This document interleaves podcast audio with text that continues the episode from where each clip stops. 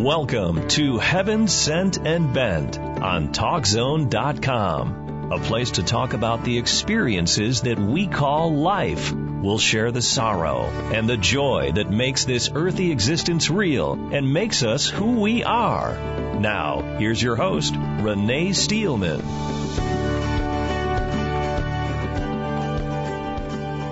Hi. Good morning, everyone. Good morning. Thank you so much for joining me this wonderful August morning. Can you believe it's August already? It's just crazy. But I'm sure that there are a lot of mothers out there who are very glad it's August. I know for some, school has already started. But for those of us who, I don't believe our school district begins until after Labor Day, I think moms are pretty much ready to pack those backpacks and get those little feet out the door. So it's been a very weird summer. I just feel like it's been, some days I feel like it's been long, and other days I feel as though it never really started, and what's going on? Why is it August already? But I have just returned from a wonderful family vacation, and it's just absolutely heartwarming. There's nothing like having all of, most of your children. There were a couple of my kids that weren't able to make it, but most of my grandchildren, 10 out of my 12 grandchildren, were able to be there. And there's nothing better than watching little babies hug each other and run around and play with each other and hold each other's hands and just be the best of friends. It's what making children, having children, the reward is having grandchildren. That's all I have to say. It's just absolutely wonderful. So, but I'm back to reality now and back to my real life, in which, in a way, I was really glad to return to, because, when you have anyone with a disability, traveling is often hard, and we tried to do the best to adapt to the homes that we rented for this vacation, but they, it's not like your own home that you have set up. And so sometimes it was difficult getting my son around, who is in a wheelchair. And when I bathed him this morning, I was just so grateful to be back in his wheelchair adaptable shower with a handheld and all of his things just right there on the shelf, and I was just glad to be back in my wheelchair accessible home. So anyway, grateful for vacations and grateful to be back home as well. And I want to introduce to you today someone who is also very grateful. I am just absolutely in love with this person, even though we hardly briefly know each other. Her name is Nancy Byrne, and Nancy is the author of a new book called Choices. And Byrne majored in psychology at the University of Colorado Denver for both her graduate and her undergraduate degree. She has worked for an adolescent psychiatric treatment hospital, a woman in need of group support program, a rape crisis center, a major police department as director of a victim services unit, and several high-risk shelters for adolescents. And one of the things that she says, which I love, is that she says, it's my soul's desire to give back to the universe and to serve by assisting others on their life's journey. And when you hear about how Nancy's life journey began, the fact that she is dedicating her life to assist others and to help others find happiness in their life is just, I just cherish people like her. It would have been so easy for her to become bitter, angry, militant, and instead she turned to love and grace and service. And I just can't think of a better person to talk to on this Monday morning. So Nancy, let's start talking. Okay. How are you today? I'm great. Thank you, Renee. I'm happy to be on your show.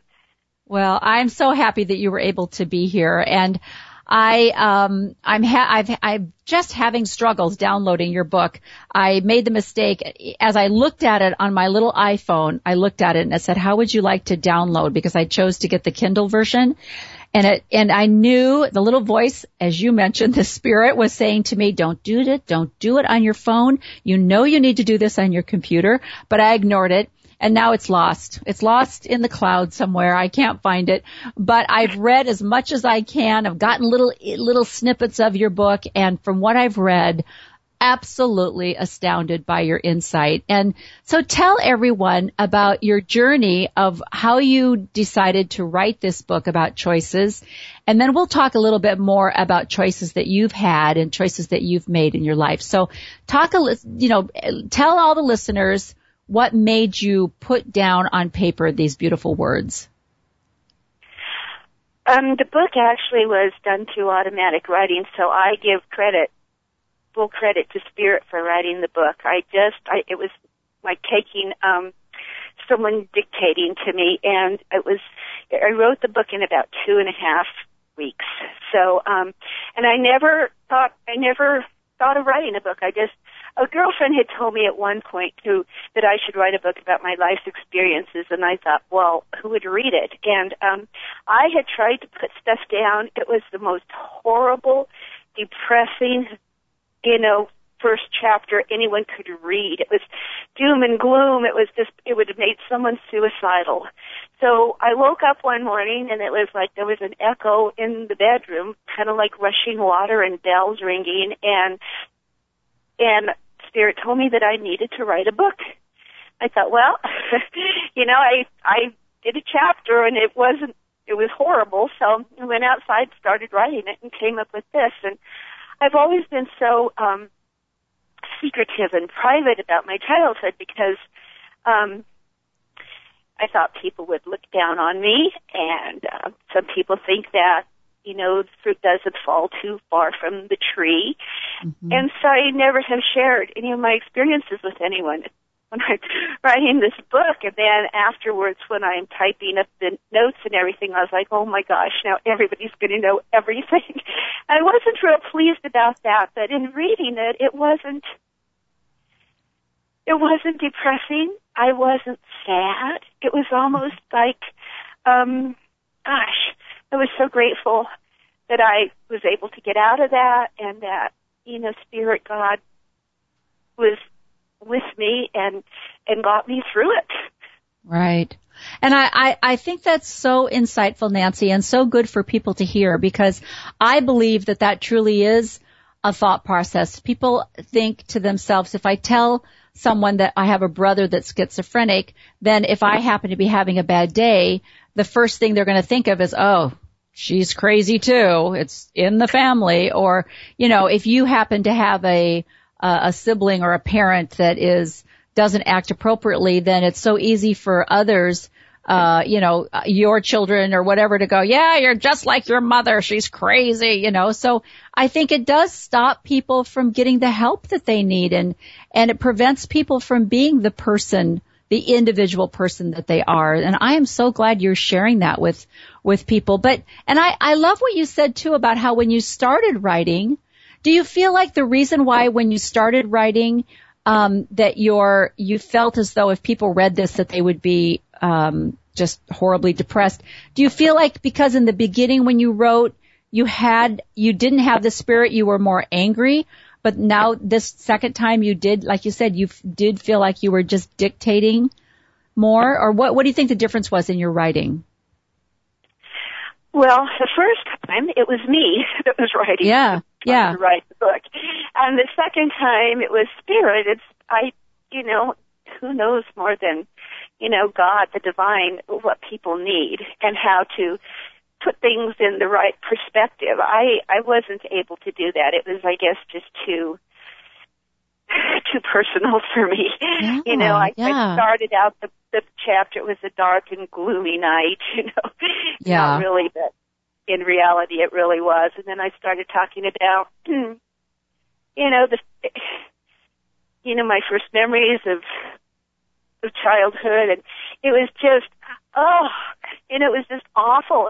And I actually showed it to a girlfriend who had been telling me that I should write something, and she said, oh my gosh, never mind, this is horrible. Oh, yeah. And but I share with the listeners a little bit about what you're talking about, because you did have a pretty cruddy childhood. Just share a little bit what you're comfortable with with kind of, because you're such a happy, peaceful person, and I think it's important for them to know how you can get to where you are, even though they, you know, as well, they have also gone through trouble. So share a little bit about what you did go through. Okay. Well, first of all, I'd like to say that this is just my opinion, but I believe it's not the family that you were born into. It's not society. It's not religion. It's not, you know, your life is based on the choices that you make for yourself. You can be in a horrible situation and choose to let it bring you down and depress you and destroy your life, or you can choose to make the most of it and to try to rise above it. So we all have choices, whether we see it or whether we don't, and that's the title, why I chose the title of the book. Well, actually, Spirit chose the title of the book. But I was born into a very abusive home, and my dad beat my mother and me.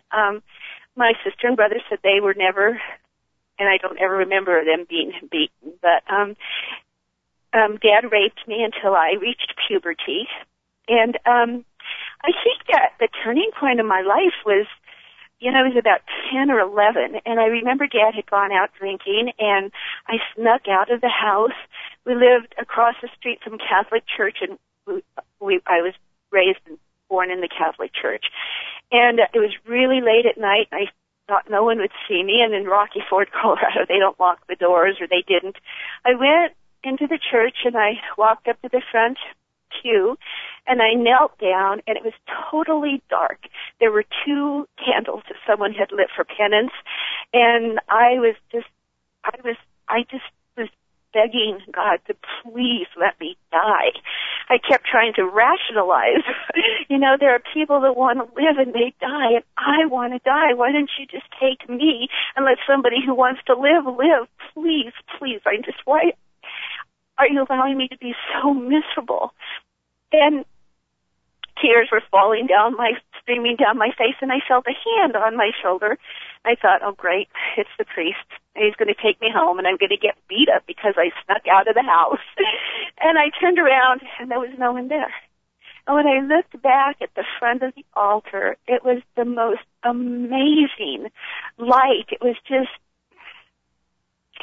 it was a real soft, but bright, golden, kind of white. It was just, to me, I got goosebumps all over, and I was so ashamed of myself for asking to have my life taken away from me. I'd been given this wonderful, wonderful gift of life that I should be cherishing, and here I was just saying, I don't want it, take it back.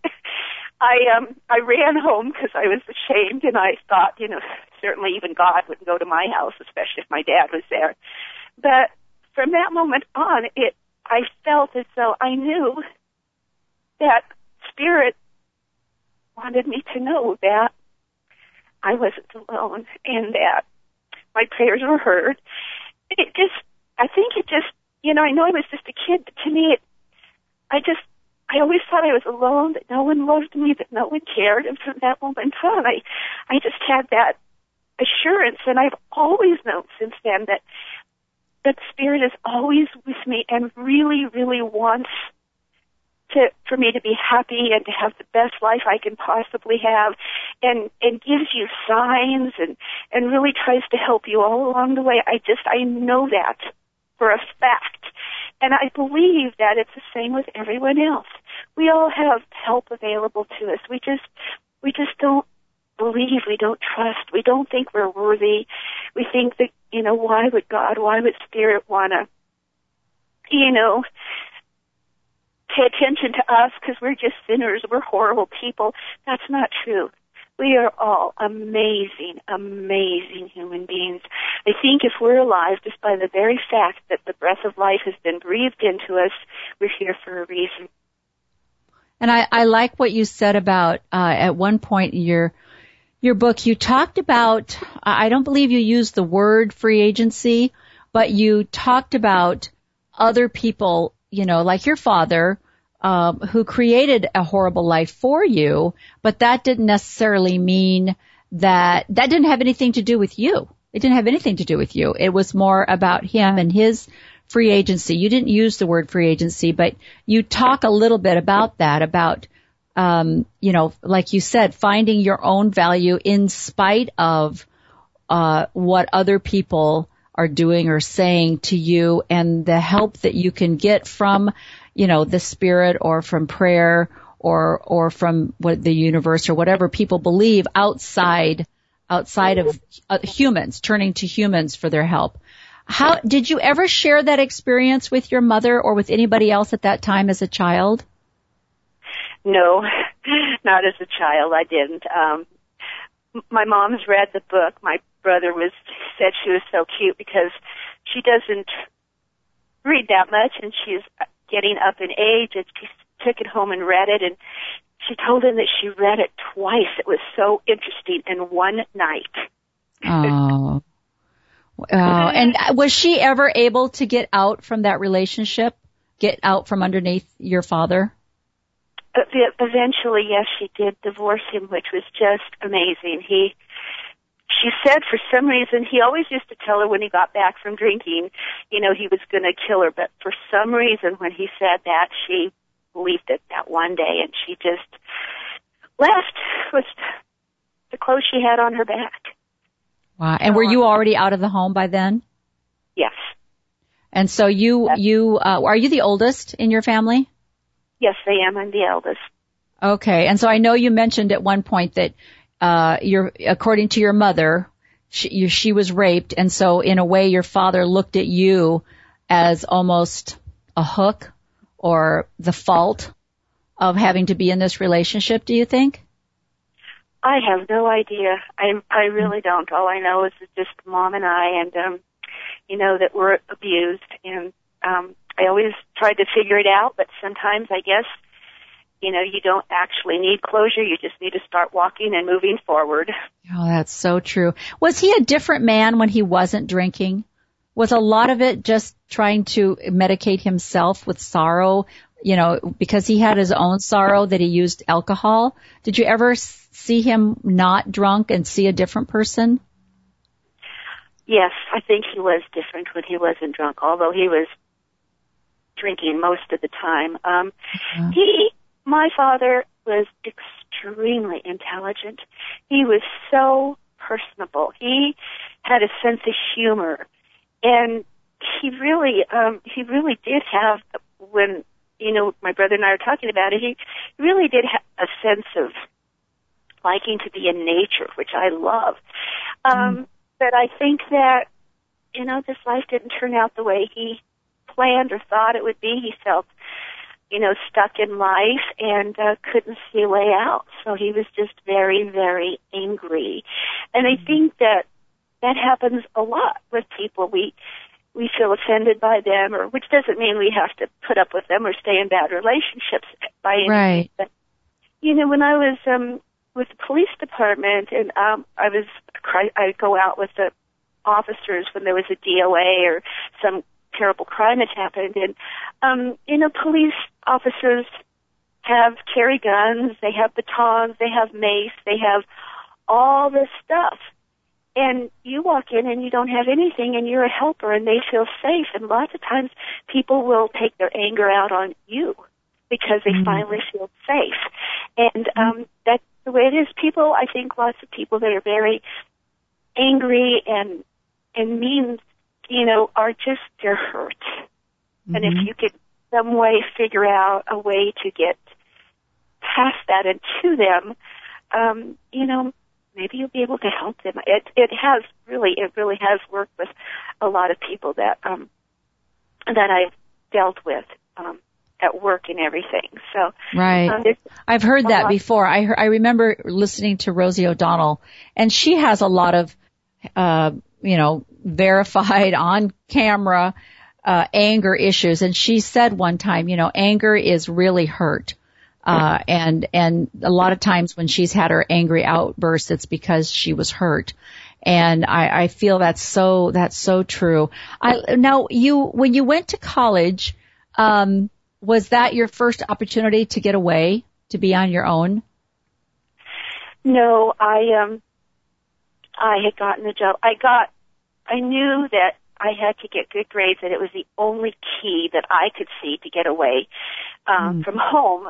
So I got excellent grades, and actually I got a job at Otero Social Services as a stenographer.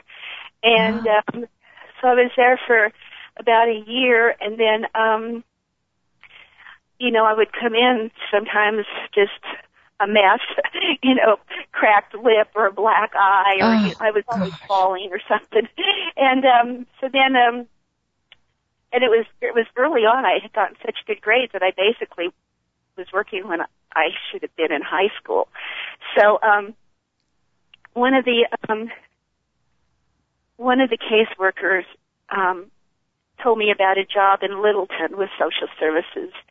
And so one day when I went to work, this really kind caseworker, his name was Emmett Colisimo, and he had a friend who was with the State Patrol.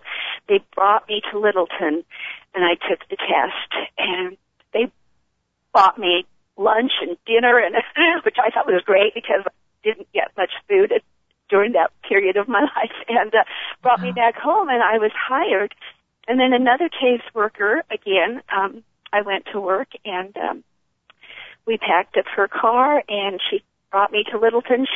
We stayed with her brother who lived in Aurora, and she found me. We went to Arapahoe Community College and found a place for me to stay that had roommates, and she stayed with me a week to make sure I was settled and I had started work, and so that's how I got away from my family.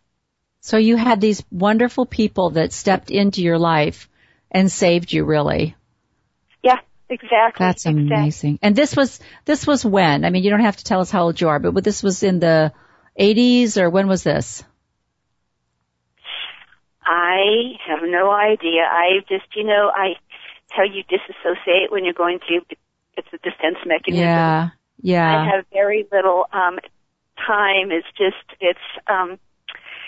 I know that I was the junior in high school, and so, yeah, it's just amazing what people were able to do. I don't know if people nowadays could do that legally, you know, the way they were able to help you. But I guess because you were 17, you know, you were a junior in high school, like you said, you were able to make these decisions. But see, there again, he couldn't, you know, God couldn't take away the free agency of your father. He had to be responsible for that, but he could put other people in your life that could save you and help you to be the purpose and put you on the path that you had. That's amazing. So then you decided to take your life experience, and then you majored in psychology then for your graduate and your undergraduate. Yes. Well, as I said, I worked at, for social services in the child, at that time we called it child welfare. And, so I just love to hear the kids laughing and being happy, and I decided I wanted to be a social worker. And then I ended up getting married, and I went back to school because I wanted to be a social worker. As it turned out, I never ended up being a social worker, but it just, you know, to me, I think that we all need to be needed, to feel useful, like we have something to contribute. And when I'm helping people or doing things for people, it makes me feel so important, like I have something to offer. I really believe that I've received so much more, you know, than the people I'm trying to help, because that's just the most amazing feeling you can ever have, is that you know that you can play some small part, just like that social worker the two social workers, actually, that helped me.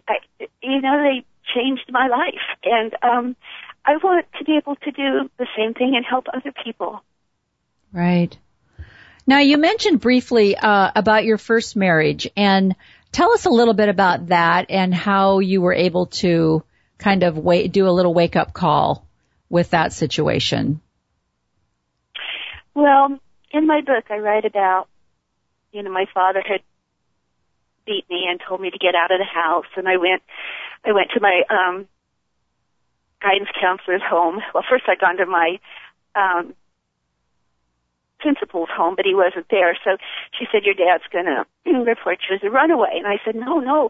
He gave me permission. He said, get out. Well, yeah. Enough, turned me in. And so when we got there, the chief of police said, go get Fred from the bar. And this young officer went and got my dad. And, my guidance counselor and my principal told the chief what an amazing little kid I was. I was so smart. I never caused any trouble. I was so sweet. I did all this stuff. And I was thinking he was going to let me stay with them or something. And he looked at the officer and he said, all right, take Nancy and Fred home. And I couldn't believe it. I stood up and I was crying and I said, no, please, you don't understand. Please don't send me home. He'll kill me. He hates me and I hate him. Can't you send me to reform school? And he said, I'm sorry, there was no place for me to go. And, but anyway, in the car on the way home, that young officer turned around and looked at Dad and he said, Mr. Mascarenhas, he said, we can't go to your house or anything to check on your daughter. He said that we can see her when she's walking home from school or at church, he said. And you just better hope that she doesn't trip and fall or give herself a black eye or bust her lip or break a leg or anything like that, because if that happens, we are going to lock you up in jail and throw away the key. And my dad just, no, I would never hurt my daughter. She made it up. She's on drugs, blah, blah, blah, blah, blah. And the officer turned around and said, he screamed at Dad, and he said, which I was very impressed with at the time. Yeah. He said, she is a sweet little girl. Everyone speaks highly of her, and you are nothing but an effing drunk and whoremonger. He goes, you think it over, because we're going to be watching her. And the next morning, when I woke up, Dad was talking to Mom, and he was telling her that he really did want to kill me. But the officer, right, it wasn't worth spending the rest of his life in jail just to see me dead. So to me, that young officer literally, because the beatings, stopped, even though I left shortly after that, but he never even pushed me or anything. He just... and so I thought he was a knight in shining armor, and police officers were just, oh my God, they saved people. So my husband was a police officer. He had, started as a young police officer, and I just thought that was, oh my gosh, I had Prince Charming. Right. So. But it turned out not to be quite so princely or charmingly. No. It wasn't. But I have two sons, and I've got grandchildren. Like you said, it's just I always wanted a family that I could love and that loved me ever since I was little. That's all I really wanted, and I have it. So I'm very, very, very pleased. And he did give me a wonderful family. Oh, that's wonderful. Well, tell us a little bit more about your book. Tell us, pick out some of your favorite chapters and share those with I want you to tell your story about how you how primarily you wrote the book. The demographic is pretty much geared for women, but you also work with men, and you do believe that men will benefit from the book.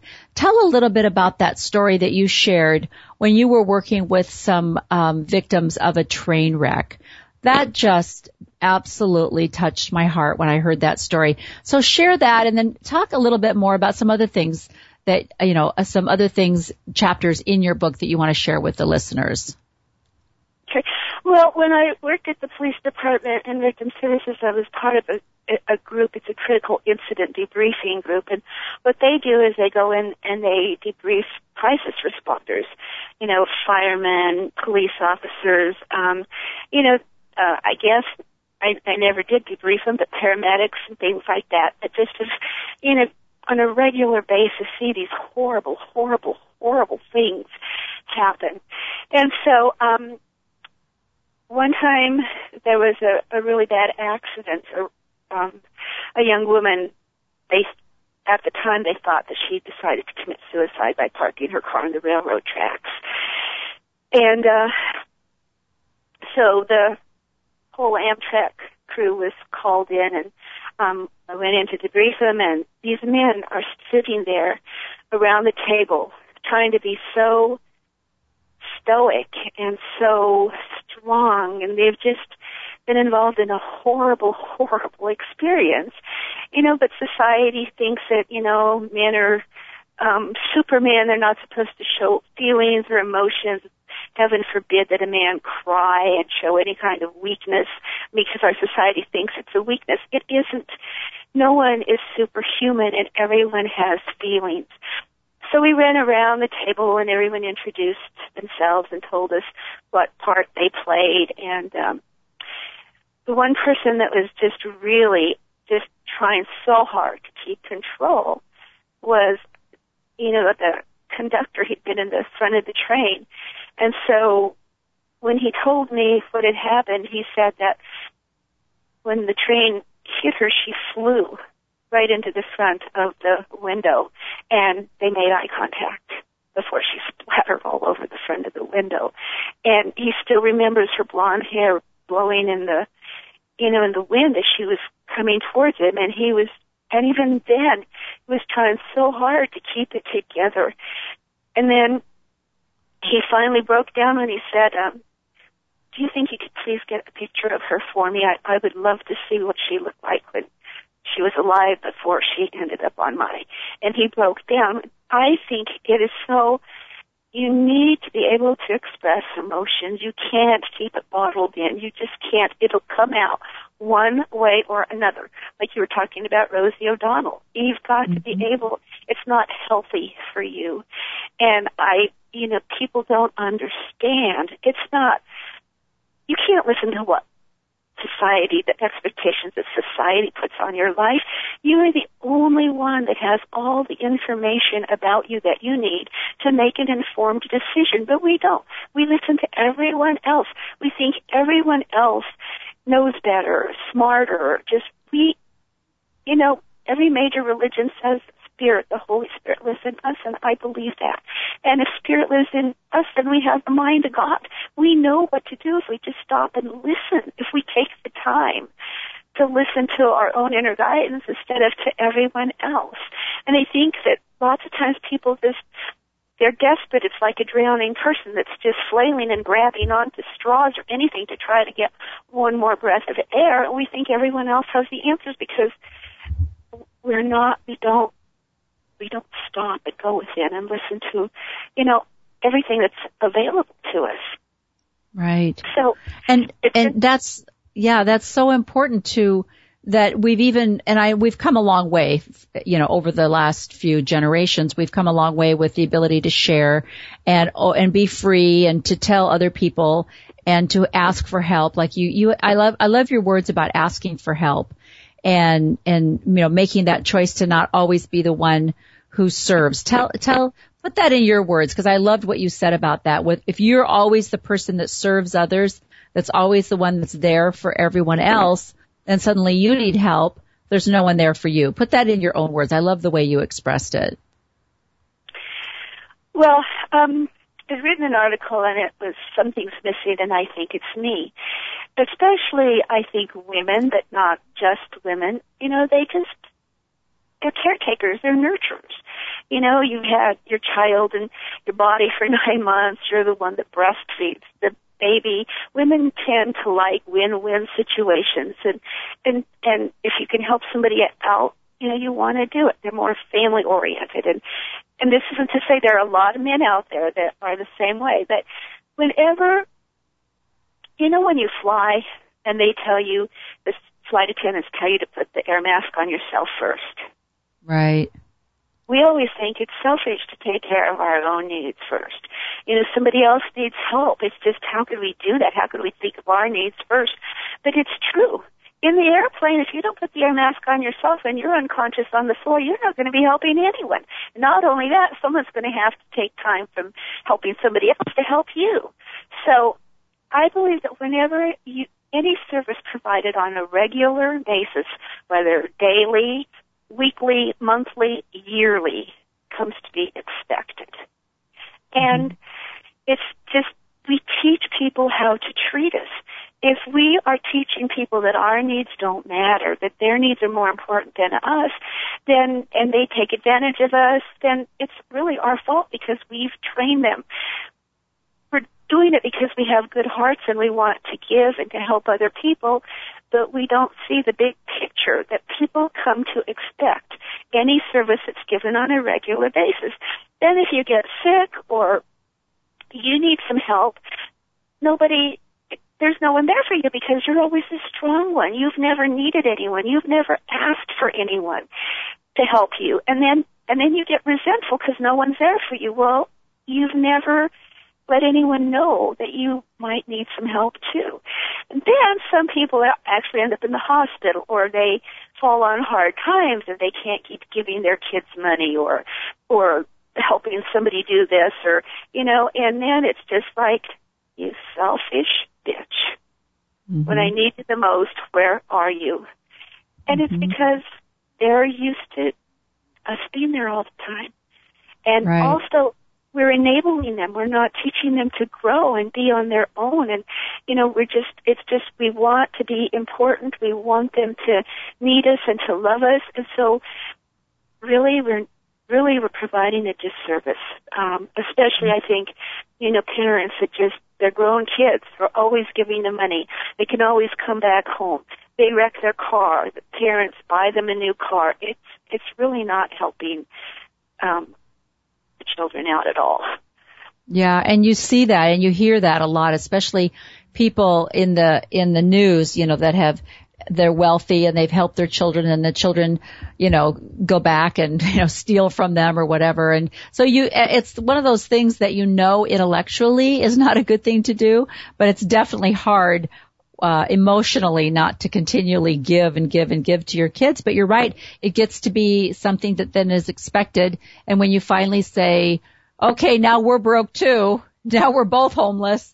Then, you know, it's not a win. You're right. It's not a win-win. You're absolutely right. I just love how do you address when people come to you, like you say, wanting to work with children? When you talk about choices, you must have people that say to you, what choice do I have? I don't have a choice. I have to stay in this abusive situation, or I have to continue to work at this horrible place with this horrible boss. Otherwise, how would I, you know, put a roof over my head? How do you counsel people that give you that back answer when you say you have choices? You know, it's really, I think, difficult for people to see that they do have choices. This isn't about counseling, but my husband and I were moving to Whidbey Island, and we were coming back from Seattle, and the man that was driving the shuttle to take us to the airport was telling us that it's very depressing in Seattle, that people commit suicide all the time, and that he doesn't like it there at all. And I said, well, then why don't you move? Why are you staying? And he said, well, where could I go? My family's here. And I just thought, oh, my gosh. Instead of just picking up and moving, he's going to stay there, and he's already depressed, and he hates it, and he's talking about the suicide rate. And we don't see. It's kind of like, you know, human beings have blinders on.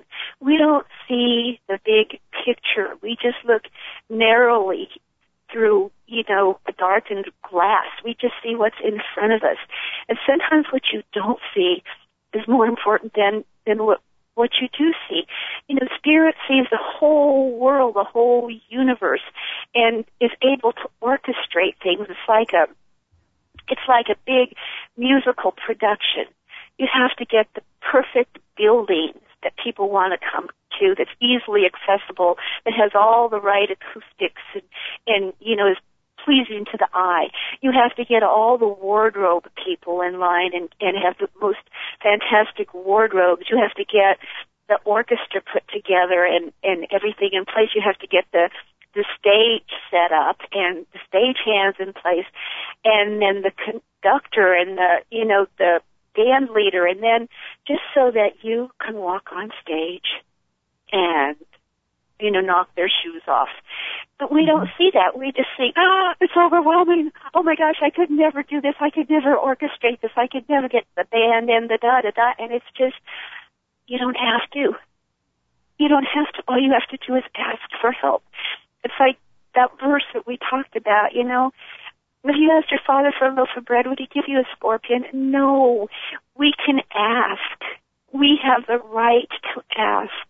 We're part of the family. We belong. Ask and believe. And it's, I know it doesn't sound like it makes sense, but it really is true. If you truly believe and you ask and you trust. And that's why I'm moving to Whidbey Island, because Spirit told me that that's where I needed to go, and I wasn't excited initially about moving to an island because my dad tried to drown me once as a little kid. And when you're breathing in that water, you're trying to breathe and you're getting water in your lungs, that's terrifying. And you can't see, and then here I'm going to be moving to an island that's surrounded by water. So we get on the road and it says, in case of a tsunami, climb the high ground, and I'm hyperventilating. But Spirit said, I still have a ways to go. I need to learn to trust, and I need to learn to let go, because I have had a real hard time letting go of a marriage, jobs I didn't like, a home that I really love where I'm at, but it's time to move on. And it's a new adventure, and I just have to be able to fully trust Spirit that this is what I'm supposed to do. So I need to put my, my actions, I guess, where my words are.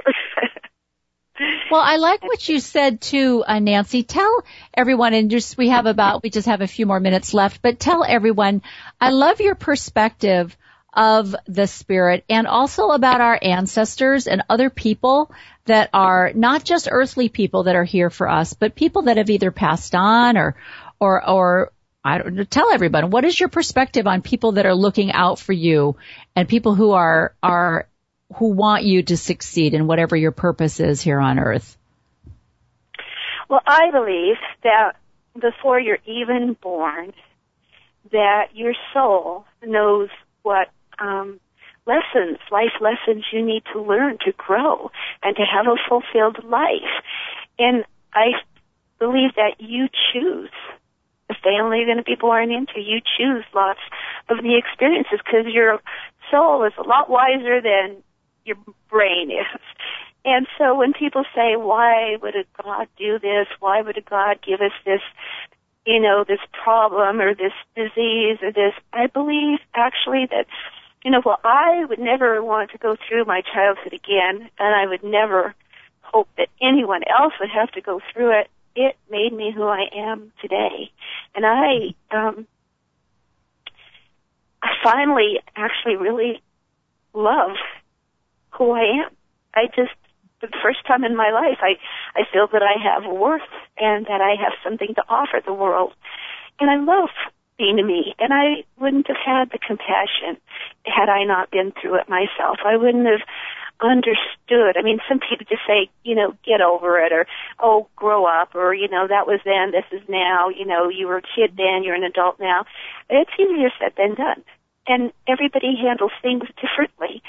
Some people, it takes longer to grieve. Some people, you can't just go in and tell somebody to just get over it. You need to understand where they're coming from and try to be helpful, not just, I also believe that, well, I have a grandfather that is crossed over, and I know that he has come to me. And in fact, I got a reading from this lady just to confirm some things that I wanted to know. And she said, do you like wine? And I said, no, I really don't. My husband likes wine, but I don't. And she said, well, do you go to vineyards a lot? And I said, no. And she said, well, Louis is here. And that's my grandfather. She said, he is the most amazing man.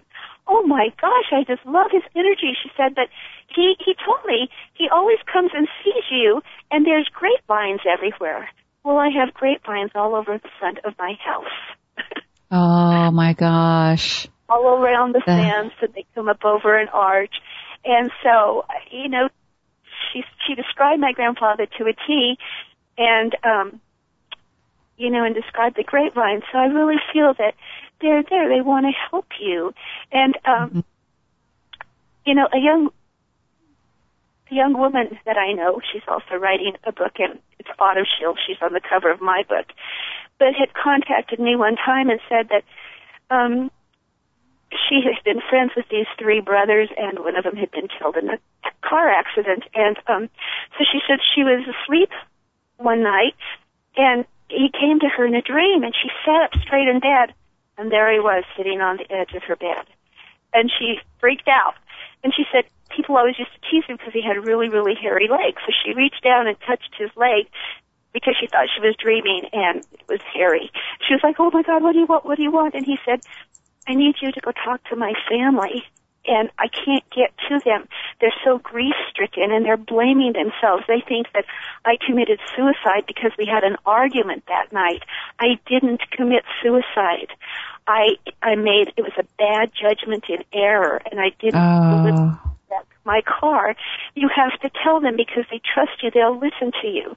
And she was like, what should I do? What should I do? I said, well, go tell him. You know, he's coming to you for help because this family is too grief-stricken, and they're filled with, you know, self-blame, and they won't listen to him. So they do want to tell us. You know, they don't, I think when, I believe that when people cross over, they see the big picture. It's not like us. They don't hold resentment. They don't hold grudges. They want you to be happy and to understand. Right, right. And if we believe in a God and we believe in a life after this life, why is it so hard for people to believe that they, you know, are still concerned about their family, that they still are looking after their loved ones, that they might come and visit? Why is that such a scary or awkward thought for people to acknowledge? I don't understand that because, you know, if we believe that we will be together someday with our relatives, then where are they? Then they're with us still. And so I so concur with your thoughts and with your feelings. And I especially loved what you said about, you know, that we do have a purpose. I love that you expressed the sorrow that you had to go through to find the joy, which you are now living. And I've read so many things lately where people have said, oh gosh, who was I just talking to? Where someone said, oh, my daughter who is struggling with an autistic child and three other rambunctious children. And she said she heard someone the other day say, why did I think I was supposed to be happy all the time? Why did I think my life was supposed to be happy all the time? But people are given that impression that that if we have sorrow, if we have bad days, if we have bad, horrible experiences, that somehow God has left us, or that somehow you know, we failed somehow. But in reality, we need those experiences to really, truly find our purpose and our joy. And I just love the way the words that you use to describe that. So tell everyone, Nancy, tell us how we can get a hold of this beautiful book that you've written. Choices is available through Balboa Press. It's available through Amazon. And it's also available to Barnes and Noble online. It's currently available through Tattered Cover, but that's just in the Denver area, Denver, Colorado. Okay. So, and my last name is Byrne, Byrne, because someone said they were trying to find my book, and they had misspelled my last name, and they came up with something quite different than my book. Okay, we don't want to go through those choices. Yeah. Yes, and your website is www.choices-nlb.com, and you can also get the book from that, right? That you have a link there that connects you to Amazon or Balboa, is that correct? No, actually I don't. I'm having my website totally revamped, and this young man is putting it all together because I did not have that. But if we have Just one more minute. Can I read something that my automatic writing told me, and I believe it applies to everybody? Please. Okay. I was asking Spirit, I wrote, "My dearest friend and mentor, tell me what you are trying to teach me. I love you, Nancy, my prized student. Actually, you got it. The mystery of life is to simply live it, Nancy. All else is frosting on the cake. You will serve millions. You will reach into the hearts and souls of the multitudes. But if you do not live your life fully and wholly, every minute of it, Nancy, all is lost, at least for you. For you must learn and know without any doubt that you are worthy and deserve to live your life just for you, Spirit." And I believe that applies to all of us. We run around like rats in a maze just to end up back where we started from. We don't enjoy this miracle called life. We think it's a drudgery. We think we have to be miserable. We have to be in jobs that we hate, associate with people that we can't stand just because we're supposed to be nice people. We are supposed to live our lives for us and to just revel in it and enjoy every moment. It is such a miraculous gift. It really is. And we've all been blessed with it. And I love how you've been able to balance that concept with the service that you render to others. So you found that way of serving others, but also serving and taking care of yourself. And that's something that I think is hard for people to find, that balance. But I love your words, and I think you've been able, and I love when you address, it's not just a prayer, that you actually physically write down your questions.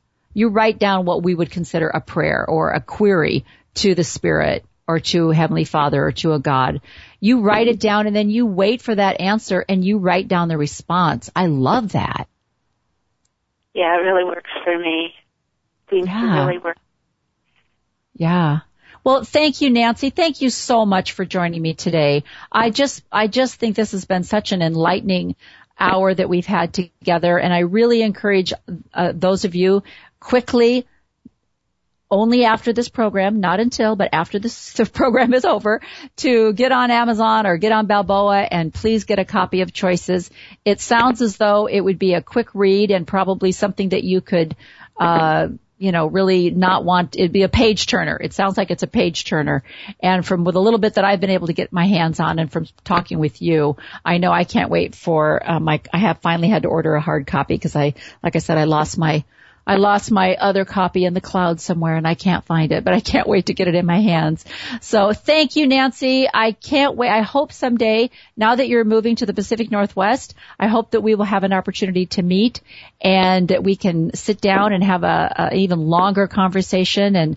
And I've just so many things that I want to ask you. So I can't wait. Let me know when you move to Whidbey Island so we can connect somewhere. I will. I look forward to that. Thank you so much for having me on your program today. Oh, you're so welcome. Have a great day. Bye-bye. Bye. Oh, my gosh. I love what she said, and I love how she talks and gives the Spirit the credit for the book that she wrote, that when she tried to write the book, it was angry, it was dark, it was not something that would be pleasant for other people or that people would learn from. But when she finally let go of her, she was able to write a book that actually helps and gives other people the information that they might need to help themselves. So let's take a quick break and we'll be right back. Welcome back to Heaven Sent and Bent on TalkZone.com. Here's Renee Steelman.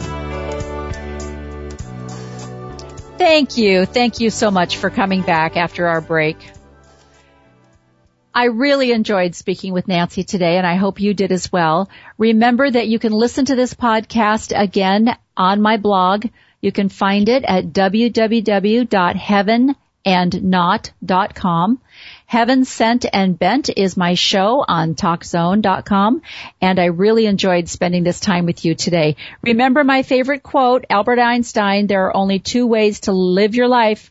One is as though nothing is a miracle. The other is as though everything is a miracle. And I really believe that Nancy told us and showed us that today. So have a great week. Look at everything as though it's a miracle. Find joy in your life. Bye-bye.